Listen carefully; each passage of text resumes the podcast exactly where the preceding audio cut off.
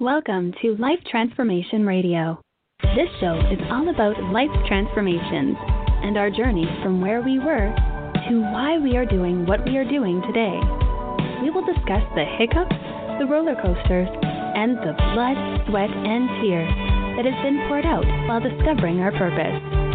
It is all about our transformations. Here is your host, Sean Douglas. Good morning, good afternoon, and good evening. Welcome to another episode of Life Transformation Radio.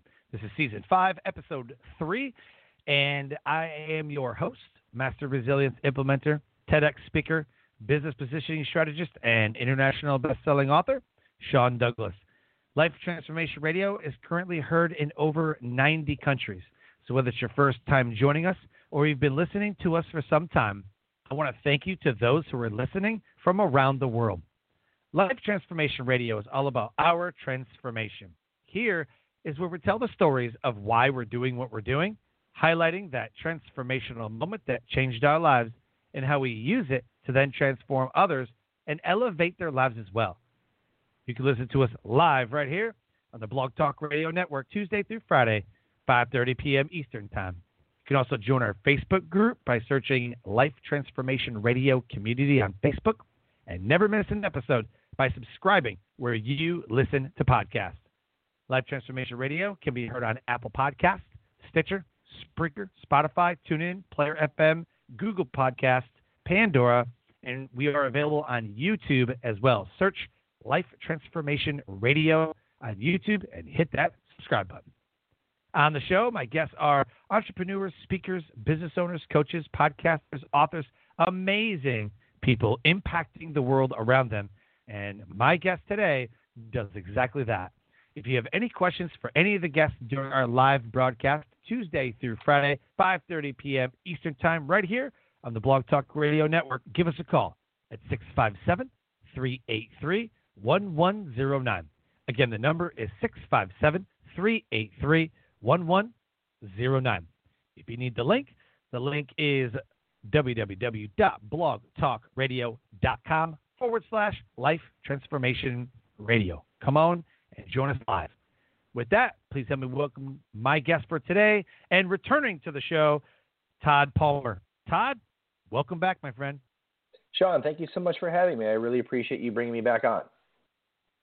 Man, I love that you reached out to me to talk about your book. Not a lot of people return to the podcast, or sometimes the hosts don't even have them back. They go, oh, no, we already did that. You know, we don't need to talk about, you know, all that stuff again. And, but, you know, I got an email and it says, hey, man, I got a book coming out. Would love to talk about it on your show. Would love to come back. I'm like, that's awesome.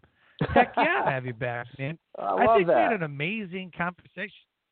Oh, we did. That's why part of the reason why I wanted to come back. It's always important to go back to your tribe and connect with people that you gel with, and you, my friend, were on that list. Thank you, man. I really appreciate that. So the title of this episode today is From Suck to Success, A Guide to Extraordinary Entrepreneurship with Todd Palmer. Todd joins us once again to talk about his second book, From Suck to Success, A Guide to Extraordinary Entrepreneurship, that will be released this year, February 2021. The book is a collection of concepts and stories, including many 2020 COVID pivots that help leaders deal with chaos and crisis. The first half of the book addresses mindset issues that help people get unstuck. The second half of the book is a collection of strategic and tactical best practices to grow both the reader's personal life and the business. Todd Palmer is a collaborative business advisor and CEO of Extraordinary Advisors. Simply put, EA helps business leaders get stuff done. As the CEO of a 6-time Inc. 5000 company, Todd knows that business success begins and ends with people. If you want to go back and listen to our previous episode, it is hyperlinked right there in the show notes. It's called The Job Search Process with CEO and author Todd Palmer. It's an incredible episode. His website, Facebook, and LinkedIn link is right there in the show notes. Go ahead and click on those, see what he's all about, and send him a friend request on your favorite social media platform, letting him know that you listened to this episode of Life Transformation Radio. Todd, I got to say, man, going back and listening to our show, I listened to bits and pieces of it, picked up a couple things. And for you to come back with this, from suck to success, I think it gets right down to the heart of, man, you just got to start. And you got to start ugly. And then reading through your book, which was extraordinary, by the way. Oh, thank you. The lemon on the front cover literally set the tone for the book, man. Like, you talked about a couple ways that people were thriving and then got destroyed, but then came back. Like they pivoted. They were like, "Oh, this sucks." Like this moment. Yeah, exactly. Right? I mean, exactly. It's just destroying, disrupting. I mean, we talk about disruptors all the time. I mean, COVID was that disruptor, man. And you highlighted a lot of great points where they felt the suck, but then pivoted so that they could thrive. You know, that was the key of last year. Last year, for most companies, wasn't a year necessarily for them to thrive from a traditional sense. First, we had to start with them surviving. So to survive, to thrive, to grow. And, you know, as I share in the book, there were so many people who were just shocked and paralyzed when COVID hit their businesses. And, you know, as we talk about how leaders need to understand how to make change, often, and, you know, as we talked about in the last time I appeared on your show, is, you know, when I was an active CEO, I made decisions every day. Some of those decisions were great decisions, and some of those decisions were weak decisions. But whatever those decisions were, those are decisions that I made that impacted my business. Those changes required off of my decisions were self-controlled, self-implemented, sometimes even, you know, self-wound inflicting. When COVID comes on, it's happening to us. And one of the key pivots I challenge all leaders to consider is, how can we focus on COVID happening for us and not to us? Now, I can imagine you've got someone maybe from the restaurant industry who's like literally wanting to turn off the show right now. Stay with us, because there's a mindset shift that's required to have things happen for us, not to us. And I think we'll get into that today. Yeah, I thought a lot about this because I have a dream to open up a pool hall, bar, and grill. Love it. Okay. My concept is going to be like nothing anyone has seen. And my wife and I have talked about this a lot. So I live in North Carolina, and we're going to be moving to Utah this year. As I retire from active duty after 20 years, I said, man, I love speaking and training and coaching and mentoring, but my heart is building actual businesses. So a lot of my clients are wanting to have maybe not an online business, maybe it's a T-shirt company. You know, I started one of those, and now I help other people do stuff like that. I've helped people open brick and mortar businesses and setting up and things like that. But I really just want to start this concept, and I think it'd be amazing. And it's going to be, so in the second business that we did in 2010 to 2012, we opened up an antique and collectible store in San Antonio, Texas. We bought storage units at auction. We all did picking. So I love that stuff. The beginning of the store is going to be a antique store, which I think is going to be amazing. And it'll have a lot of like relics and things of like the pool hall industry and bars and just stuff from just the antiques, right? And then a metal fridge will be on the wall, and you open up the metal fridge, and that's how you walk into the actual bar. So it'll be like a easy concept. Yep. And then they make black light pool tables. So much like cosmic bowling, we will be doing cosmic pool. Gotcha. So the black lights will be on the table with neon balls and neon felt, and there could be like, you know, strobe lights, like underneath, not like the white strobe lights, but just like the colored, you know, LEDs like under the table, so the light goes up, and then it's going to be that type of an atmosphere. And she's like, I'm so glad you didn't start this thing, because COVID would have shut us down. I'm like, not really. I would have just gone online, buy our food online, and then we would have done a lot of takeout. We would have done a lot of DoorDash. You just have to keep going. You know, the bar scene is not so much sit down and eat, but it's like a get-together thing, right? So let's say we cannot do any parties and like stuff like that, but you could do outdoor dining. Right. So just bring the people outdoor, And then there was a whole lot of stuff with that. But I was all about, like, I mean, if your food's good, people are still going to want to eat it. Oh, so for sure. Do a lot of takeout. Yep. Or what I thought about doing was catering, going into catering and catering lunches at you know, people's work centers. There's not a lot of people working. Maybe they're teleworking, but you can, or, you know, they can order lunch and then you bring them the food from your restaurant. I don't know why Texas Roadhouse and all these other restaurants, why they didn't start doing that. Get into catering and start, hey, you really can't leave to go somewhere, you know, maybe for lunch. We'll bring the food to you and we'll just cater it to you. And that way the spread or, you know, whatever's going on isn't, you know, going through your company. So I thought about things like that. Well, I think what I'm hearing you do is I'm hearing you looking for the opportunity within the tragedy. And that's a hallmark of having a growth mindset. And when we have a growth mindset, you know, there's a 4-step process I talk about in my book called the E4 process. And the first thing is starting with your initial mindset, what's not working. So using your example of the pool hall, well, what's not working? Well, the government has shut down all gathering activities, so I can't offer what I want to offer. All right, well, so what is my intention, not my expectation? My intention is to get my food into the community. My intention is to give people an amazing dining experience, whether in my place, which I'd love to do, but I can't, or in their home.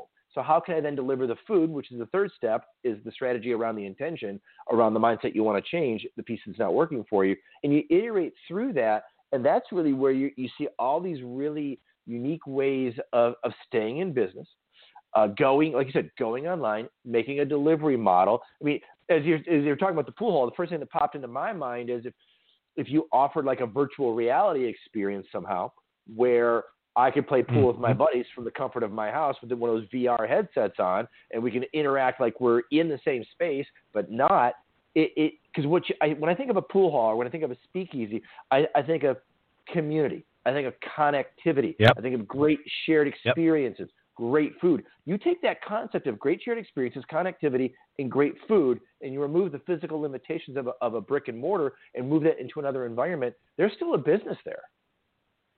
Mm-hmm. You bring up a great point. I wonder if there's a connectivity barrier that would have to be breached in order to make that happen. Because with VR, they come with certain games, they come with certain software, whatever. Like, I wonder if companies, when we get into VR, which I think is at least 3 years away, I just look at, like, commercials are being done about VR. We heard about VR back in, like, 2013. I was invested in a VR company what's it called? Ocular.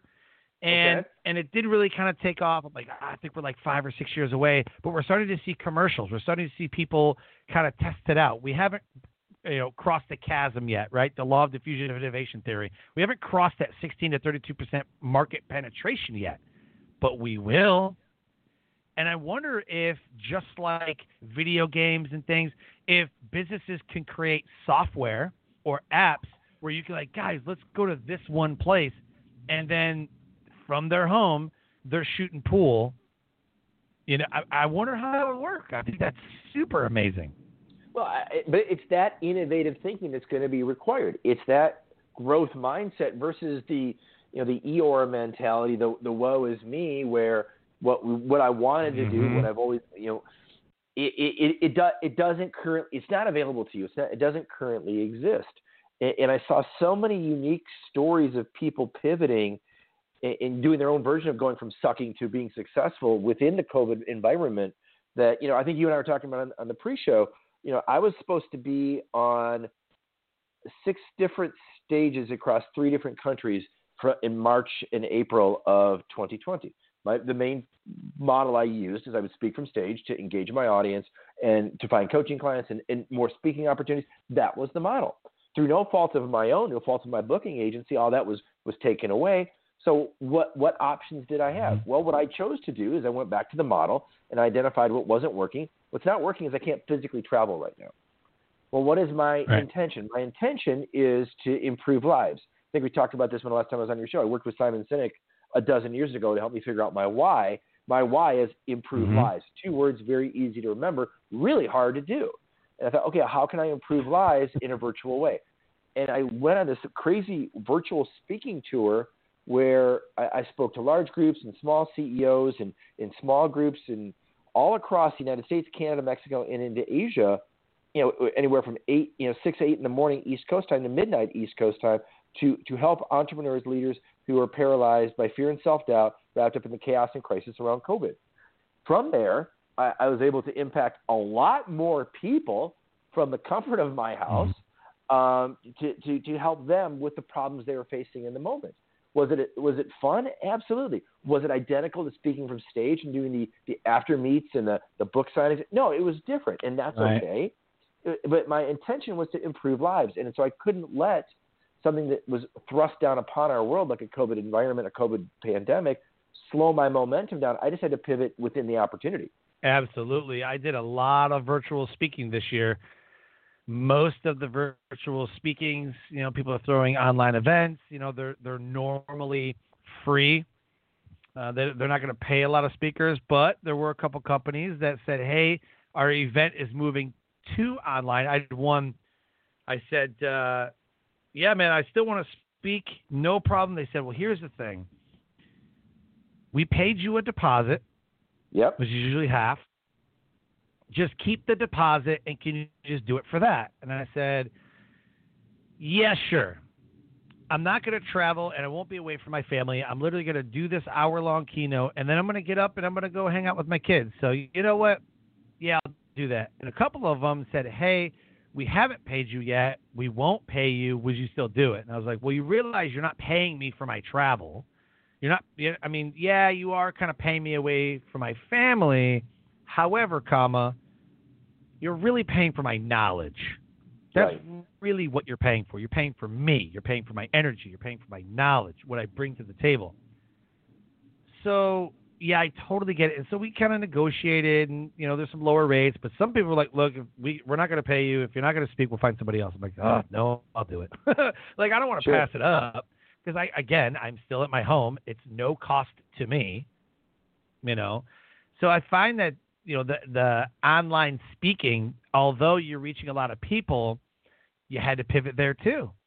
For sure. So instead of saying, well, I'm not going to get paid, why do it? Because I got a bunch of clients from it. Right. And I asked them, I said, well, you can't pay me, but can I offer something? Not sell from stage, right? But just, can I offer them something? Can I offer them something else after this? And they said, yes, go ahead. So I said, okay, here we go. I'm going to offer this one thing, depending on what event I was speaking at. Hey, guys, if you want to have a conversation with me, you know, that type of stuff. Sure. You know, I have a free guide for you. So I started building my email list. So I said, instead of talking to people after an event, I was talking to them in my email list. My email list grew. I made more sales. So there's a way to do it. You just got to be strategic about it and forecast the steps. I love that part, where we just sit down and forecast. If I speak there, then I want to talk to people. How do I talk to people? I need to offer something. Here's a free guide. They download the guide, then what happens? They get out of my email list, okay? What type of emails will I send out? What's the frequency of emails I'll send out? And all this stuff really becomes the pivot point that, well, I really don't have an email list. Now I do, right? Sure. Totally makes sense. And the brilliance in what you did is what I think more entrepreneurs really want to focus on doing is, again, seeing where that opportunity is, seeing where we can go and add the value add to the community, the value add to the audience, as well as what can we, you know, people are paying, you know, this is the part that always cracks me up. People say, well, I'm going to hire you to speak for an hour, so I should charge you for an hour. Well, first of all, there's the day away from the family, the day of travel, and then the time with your audience. You're not just paying for an hour of our time. You're paying for 30 years of coaching and CEO experience in my case. So that didn't come overnight, and that didn't come in just 1 hour. This isn't one of those quick, you know, Instagram programs where, you know, sign up for our course for $200 and become a coach. When I coach my clients, I'm literally in the weeds with them in the tough decisions, speaking from experience as a CEO, not as I read about it in a book or I saw it on an online program. That's different. It's like going to a steak restaurant, right? You can go to Sizzler and some teenager can make your steak, which is fine. Or you can go to Morton's and a chef who's got 30 years of experience of culinary arts can make your steak. They're both steaks, but they're very different experiences. Just like coaches who've got 30 years of experience like I have, or some guy who read about it online. Right. Yep, absolutely. There's one point for that. I don't know if this is true, but you see things online, you read different articles, you know, there's a lot of information out there. But I remember one story, and again, I don't know if this is true or it's made up or what, but there was a big shipbuilder, and they could never get this ship to start. No matter what they did, their engineers could not figure this out. They went through a couple motors. They didn't know what to do, so they called in this old man. He comes down there. He looks around for a second. He asks him a couple questions. He looks at the engine, and he taps in a certain area not connected to the engine, and it fires up. He goes, all right, you'll get your, you know, I'll invoice you when I get back to the shop. Labor was $1. His invoice was for $6,000. Yep. And so they were like, wait a minute, what? Like, how do you justify that? They're like, well, tapping was $1. Knowing where to tap was $5,999. Yep, exactly. Well, it's again, it goes back to when we're paralyzed by fear and self-doubt, when we're crippled with chaos and crisis in our mindset, we can put together – I just had this conversation with a client today. It's so ironic. They've already put in all the proper processes to run their business, and the business still is limping along. We spent 15 minutes talking about why the processes weren't working. And then I said, well, who's in charge of the processes? The CEO said, well, I am. And who's holding the team accountable to the team, to the processes? Well, I should be. Really, tell me more about that. I'm really not doing that. As we broke it down, the CEO was so wrapped up in personal challenges he's having at home that when he shows up to the business, he's going through the motions. And as we broke it down even further, I talked to him about, you know, challenges we have around managing ourselves as leaders, challenges we have sometimes around managing our itty-bitty shitty committee, sometimes the challenges around having expectations that aren't being met where they really should be intention-based. Some of those pivots that I've had to make and that I've had other clients make, by the time we're off that call, the CEO in full transparency says to me that, my gosh, I am the bottleneck in my company. The processes aren't the issue. It's me. With that level of self-awareness, we can make magic happen. It's not just a process a business needs. A process, the differentiator is always the people who run the company, the people who manage the other people, who lead the other people, who hold them accountable. And if they can't do that, the greatest processes in the world aren't going to work because, going back to the shipbuilder, the great leader, the great experienced person knows where to tap, knows where to push, knows where to nudge, knows where to shift, knows where to evolve. That's the magic of having an experienced leader. So let's talk about your book, From Suck to Success. Where can we get it? Where do you want them to get it at? And what is the main takeaway that you really hoped to encompass in this book? Well, so thank you very much for asking, first of all. The book will be available starting on February 9th, 2021. You can get it on Amazon. You can get it on Barnes & Noble. It's going to be everywhere. It'll be really easy to check out. Also, you can just go to my website, extraordinaryadvisors.com. We'll have links there. And eventually the book's going to have its own website, From Suck to Success. So I'm hoping it'll be that big of a deal that it deserves its own website. You know, here's really what I want people to get from the book. I opened the book by talking about recapturing and re-owning the word extraordinary. I think extraordinary is one of those words that has been really dumbed down over the course of time. And if you take a look at extraordinary, when you live an extraordinary life, you define your own success. When you live an extraordinary life, you have an iterative attitude to cope with failure. And when you live an extraordinary life, you realize extreme self-actualization. And ultimately, what you gain from following this book is you're going to build a fulfilling model of what you really want in your business and in your life. So some of the takeaways people can look forward to is the E4 process, like we've talked about, on how to pivot out of things that aren't working and to move into things that will work for you. We talk a lot about inside-out leadership, which means if you want to change your exterior business, you want to change your relationships even, your family, in your marriage, or even in going back to your circle of friends. If you show up differently, you lead from the inside out, that's where a lot of the magic can happen. When we show up differently, when we conduct ourselves differently, and we do it with much more intentionality, a lot of different shifts will take place. I take people through how to empower their staffs. I take people through how to create breakthrough successes within their business. And I share stories of other successful entrepreneurs I know. A friend of mine's Brian Scudamore from 1-800-GOT-JUNK. He's volunteered and he's contributed stuff to my book. I use Tom Schwab from Interview Valet. He's contributed. Deb Gabor. Awesome. From Soul. Yeah, Tom is awesome. Deb Gabor contributes from Soul Marketing. A lot of entrepreneurs that your audience has probably either read their books or seen them on, what was Brian? Undercover Boss. Yeah, those are the kind of people that volunteered to help me with the process of going from suck to success. At the end of the day, it's a combination of leadership strategies for the worst of times and for the best of times, and it takes leaders and CEOs to one of two jobs.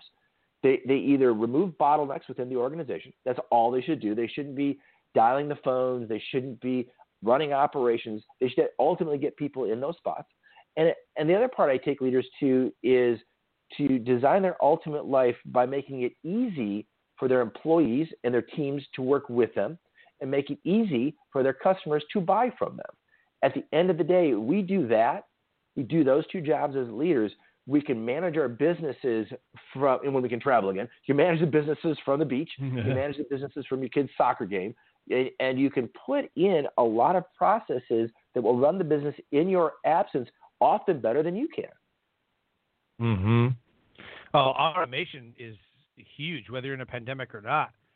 I remember when I first started this show and I was trying to manually schedule everybody. Well, what's your schedule look like? What day's best for you?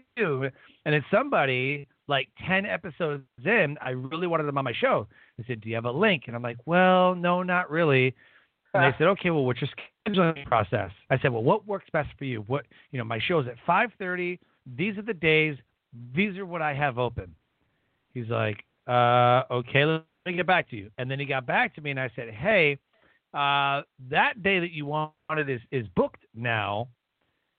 These are the days I have left. And he goes, you need to have a Calendly link. Send me a Calendly link whenever you get that set up. And I was like, what the heck is Calendly? Sure. So I went on there, made a profile, set everything up, and then I started using it. And I was like, oh my God, this is so much easier. When do you do your show? Funny you should ask. Schedule it at this link. And I don't have to do a thing. I just sent it to him, and that cut off at least 15 minutes a day of my time emailing back and forth. What day works best for you? Well, I don't know. What works best for you? Well, send me a link. I don't have a link. Like, all that conversation completely cut out. I looked super professional. I got a link. So it's just those little pivots, and I used the time more wisely. I could tell them what I needed in the show, I need a bio, I need a headshot, I need some links. This is what I need. Schedule, send me, boom. And then it just comes. It just naturally just comes in an email. So doing that freed up some time. And again, the bottleneck of your company is sometimes you. And sometimes you don't know what you don't know until somebody comes along and you either read an amazing book or you have them on your show, or you have a conversation with them and they say, have you thought about this? Well, no, I haven't. Right. Well, which goes into, I think there's such a value in being a lifelong learner and approaching things with massive curiosity, because that's how we learn. That's how we grow. That's how we evolve. And that's how we up-level our game. So you want to up-level your game as a podcast host, then make it super easy for me to be a guest. Makes complete sense. Yep. 100%. When I think of from suck to success, and when I was combing through the pre-order that you sent, and I was kind of just thumbing through and looking through, something kind of stood out more than everything else, and it was the result that some of those people have talked about. It's like the hockey stick. It's the, well, I was kind of doing this. This kind of wasn't working. And there's one thing, boom, success. Can you talk about that moment when you're at the hockey stick? There was, and I'm trying to remember off the top of my head, one of the stories, or one of the tips and strategies that was in there. But talk about that moment, that bridge that shoots you to success. Well, for me, it was really what I figured out. I talk about it in the very beginning part of the book, and it's figuring out your ikigai. And for people listening right now who've never heard of the word ikigai, it's I-K-A-G-A-I. And it's that unique sweet spot where everything we do comes together, where what we're best at the world at and what people will pay us for and what was our passion and purpose. And it's more layered than that, and it's why it's in the book. But type in ikigai, and it's a Japanese phrase. And I know for our business, when we hockey stick diversified industrial staffing to make the Inc. 5000 six times, there wasn't just that. Unfortunately, there wasn't that Hollywood moment where we all looked at each other saying, "Oh my gosh, we've got it." It was an iterative process, and I wanted to share that piece with your audience, because and many people have had that magical moment where it all comes together. That's awesome. We didn't experience that. It was iterative over several years to figure out where that hockey stick moment was going to be. And for us, it was defined as where was that increased demand for human capital that we provided and that decreased supply. So for us, it was in the skilled trade sector of manufacturing, machinists, welders, people like that. And as that talent pool got older and there were less and less of them working, we pivoted from being a staffing company that focused solely on satisfying the needs of the customer, and we went 360 degrees the other way, and we wanted to satisfy the needs and demands of the candidate, who was typically someone who worked with their hands. Kind of create an image. It's the kids who went to shop class back in the 70s, 80s, and 90s, and that was our ideal client. That was our rock star. That was our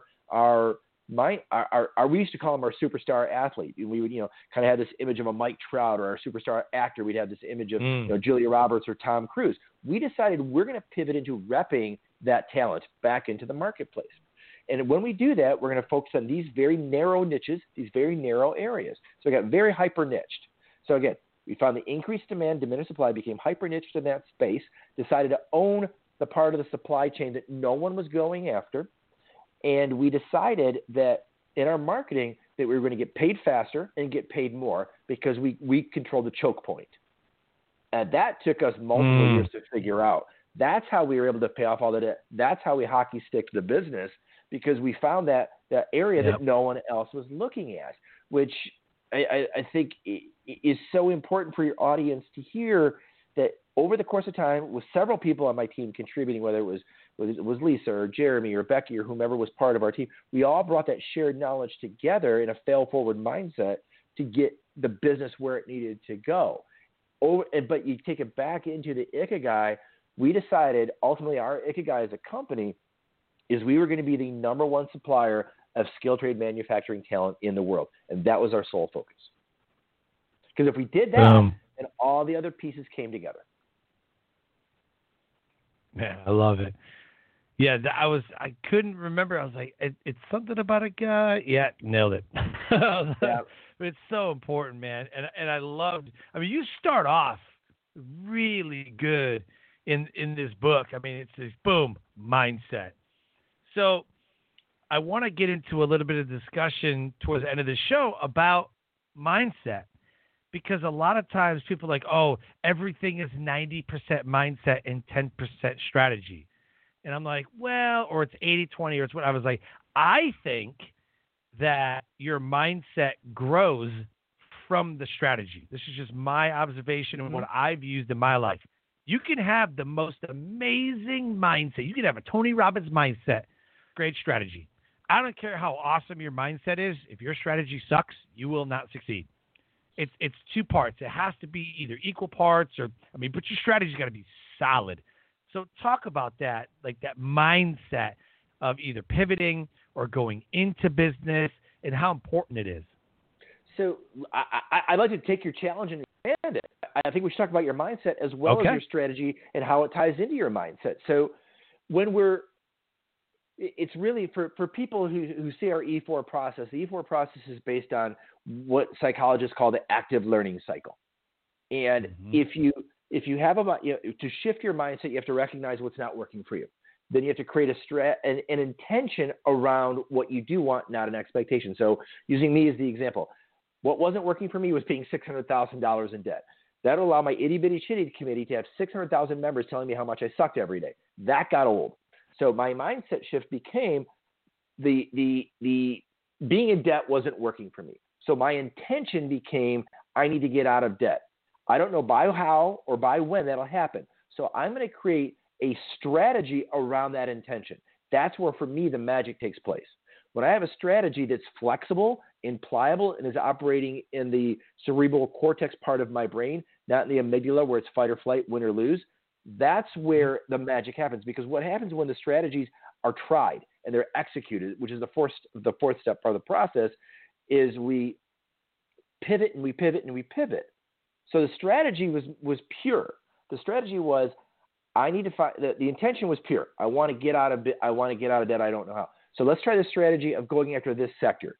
I'm going to put that back through the filter. That sector is not hiring right now. Okay, now where can I go? Let's go after this sector. There's a little hiring going on, but not enough. Let's try another sector. And we moved the needle while still maintaining the compass of getting out of debt. So for us, the strategies continually were tried and failed forward. It's you see a lot of tech companies do this where you get the version 10.0, 10.1, 10.2, 10.3, 10.4. Those are all pivots on the original strategy if you take a look at it. They're all things that we tried that didn't work that need to be improved and expanded upon. So when you take the idea of having a mindset shift and you take a strategy and apply it, what you have to do is you have to rapidly test that strategy. And you have to see what works and what doesn't work. Where leaders fail on their strategy is when they're going to go down with the ship on something that doesn't work. If you're going to have going back to your pool hall example, if you want to have a pool hall where it's going to have the black lights and all this cool stuff, and you're in business for 6 months and nobody's coming to you, and you've marketed and you've spent money, you may want to pivot your strategy into having a pool hall that people do visit. And that's a pool hall where there's light, and that's a pool hall where I can see the pretty lady across the way because I'm coming out with my buddies on a Friday night, and I'm looking, someday to get married, and one place I can maybe meet them is at your pool hall. It's shifting that, and how you figure that out is what is the marketplace telling me? Well, the marketplace is telling me no one's coming, or the marketplace is telling me they're only coming on the weekends. But I've got rent 365 days a year. What can I do in these other times? Maybe that's what I pivot into catering. So it's never ending. It's lifelong learning. It's constant evaluation of your strategy. And again, you bring up a good point. Are you willing to fall on the sword? Are you willing to try and go down with the ship? Or what matters more to you? Is it the fact that, hey, look, I tried the concept. I'm open-minded. I think that's a great point about open-mindedness and growth-minded, where you're not stubborn. It's not working, dude. You need to figure something else out. So even if you go a year, you're like, you have this military background. Can you imagine a general saying to his troops, okay, we're going to go take that hill, and we're going to go from point A to point B. And then someone showing him a satellite shot of that hill. And point A to point B is filled with cannons and tanks and infantrymen to take out his troops. Well, but if he pivots from point 1 to point 4, he can go around that and still take that hill. That's really, I mean, if you take a look at all things, whether it's leadership in business or leadership in the military or leadership within our households, we have to evaluate our strategy constantly. It's not a matter of being, dying on the hill because you think you were right and there's only one way to take it. If you want to pivot or you want to be successful, you've got to be able to shift. You've got to be able to pivot, whether it's, again, troops coming at you, COVID coming at you, things coming at you that you can't control, and bad decisions like I made back in 2006 that I could control. You've got to pivot.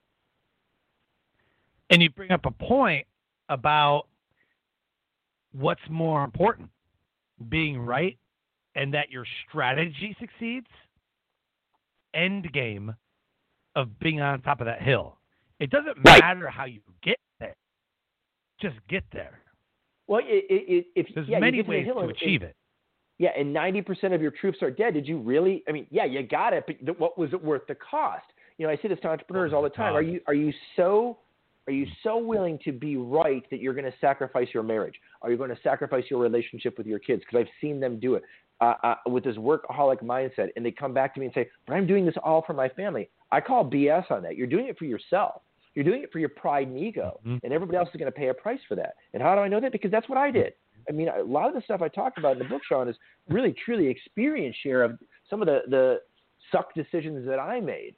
So let's not make them again. Mm-hmm. Let's have work-life integration where you work wiser, you work smarter, you still work hard, but, you know, if you want to have – I did this last summer. Middle of the day, it's 2 o'clock. Family decides it wants to go to the park because we literally got stir crazy because we couldn't go anywhere. I had a break in my day. Right. I took that opportunity versus beating myself up, saying I should be working, I should be marketing, I should be this, I should all over myself. No, I want to go spend this time with my family, and maybe I'll work a couple extra hours early in the morning or on the weekend. I'll get my work in. Nowadays, if we could focus on the work product created, not necessarily just the number of hours we put in, that's again, a new opportunity that maybe we didn't have when technology wasn't as strong as it is today. Mm-hmm. Yeah, I had a friend on my show, and he had talked about a lot of entrepreneurs, especially, and this was kind of pre-COVID, like February, March, April-ish, where it was like it's here, but it's not like full blown. I think it was like February, March-ish, and he goes, "Man, so many people, I'm telling you," and it came to fruition. So many people are going to find out that they're digging a lot of 1-inch holes. They've got 15 1-inch holes sitting in their backyard instead of digging like 2 10-inch holes or 2 30-inch holes or foot holes, you know, whatever. And it was just like, that is the most amazing picture of everything going on in the entrepreneur space. And as we talked, you know, entrepreneurship is going down. Startups are going down. You know, there's a lot of people that played it safe. It was like, I got to get a job because I can't build a business in this recession. I can't succeed in this, you know. But then there's other people that are like, oh, I'm just going to pivot. Right. I'm just going to do this other stuff. And we're still going to make it happen. And as you and I talked, we thrived. Yeah, I pivoted. I wasn't speaking so much in person because they weren't hosting events. So what do? I still got to speak. It's still a great marketing strategy, but the intricacies of that strategy need to change. Speaking is the game, but now I got to speak virtually. Now I got to speak on more podcasts. Now I got to speak on Facebook Live. I just take what I'm doing in a building at an event and I put it online.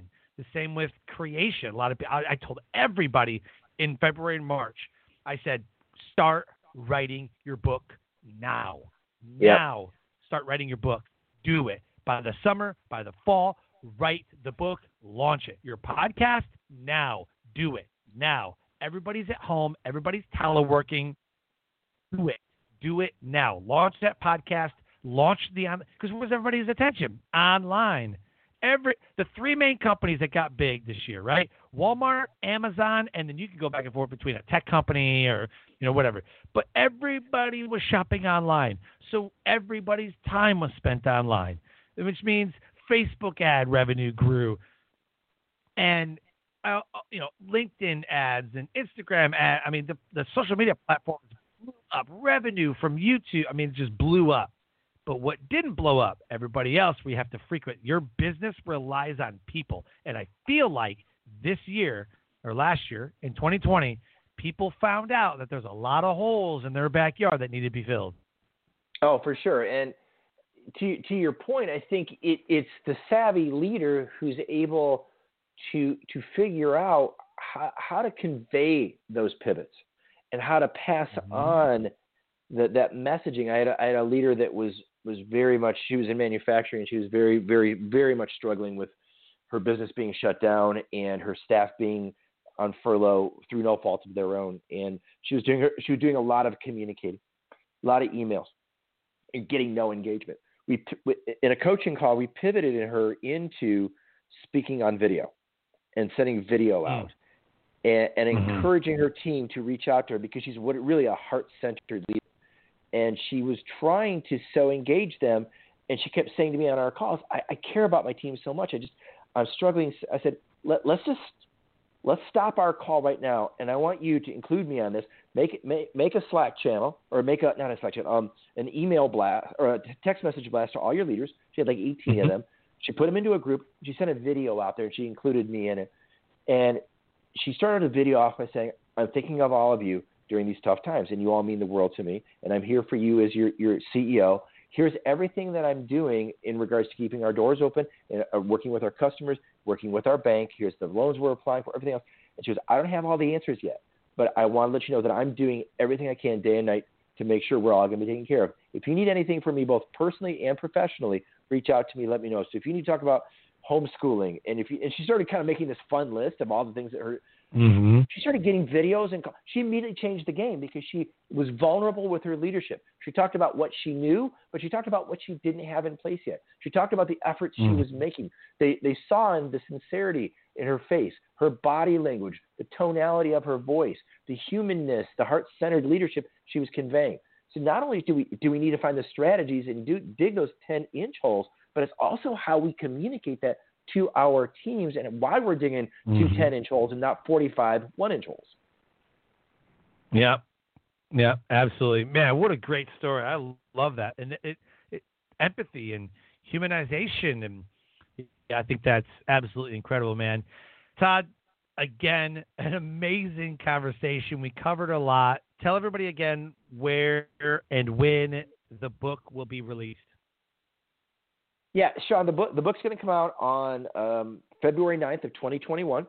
But I also would like to say this, anybody who's heard our conversation today or in the future and they feel that something I said landed with them, please reach out to me. My email address is todd@extraordinaryadvisors.com. I'm happy to give you 30 minutes of my time to talk about maybe where you might be stuck, where you might be wrapped up in fear and chaos, or where you might need some ideas. We can talk it through, 30 minutes, no charge. And I'm happy to pay it forward. And just please mention to me that you did hear me on Sean's show so I can give him the proper credit back. Oh, thank you so much, man. Thank you so much. Man, I just wish you the best in 2021. And I'm excited for your book launch. I'm excited to see where this goes. Maybe From Suck to Success gets into a podcast of some kind, or it becomes a coaching program, or maybe it becomes an online conference or an event, or, I love the name From Suck to Success. It's always this how to overcome or build your dream life or, something like that. But it's like literally like From Suck to Success. And you got that lemon, and it's just, you give it to the babies when they're like 1 or 2 years old. They got that little pouty face. Everybody gets it. Everybody gets it, so I'm excited to see where this is going to go, man. It's going to be a pretty cool adventure for you. Thank you so much, Sean. I really appreciate you having me back on. Absolutely. Life Transformation Radio listeners, an amazing guest impacting the world around him. If any conversation, a part of our conversation resonated with you, please reach out to either one of us. Go check out the previous episode, The Job Search Process with CEO and author Todd Palmer. It's an incredible episode. We'll be touching a lot of leadership stuff there. And look out February 9th, From Suck to Success, A Guide to Extraordinary Entrepreneurship. Check it out. The website, Facebook, and LinkedIn link is right there in the show notes. Click on those and connect with Todd Palmer. As I close the show, I always say live your brand. Find opportunities every day to live out the core values that you hold deep in your heart. And I call this living your brand. So until next episode, live an amazing life.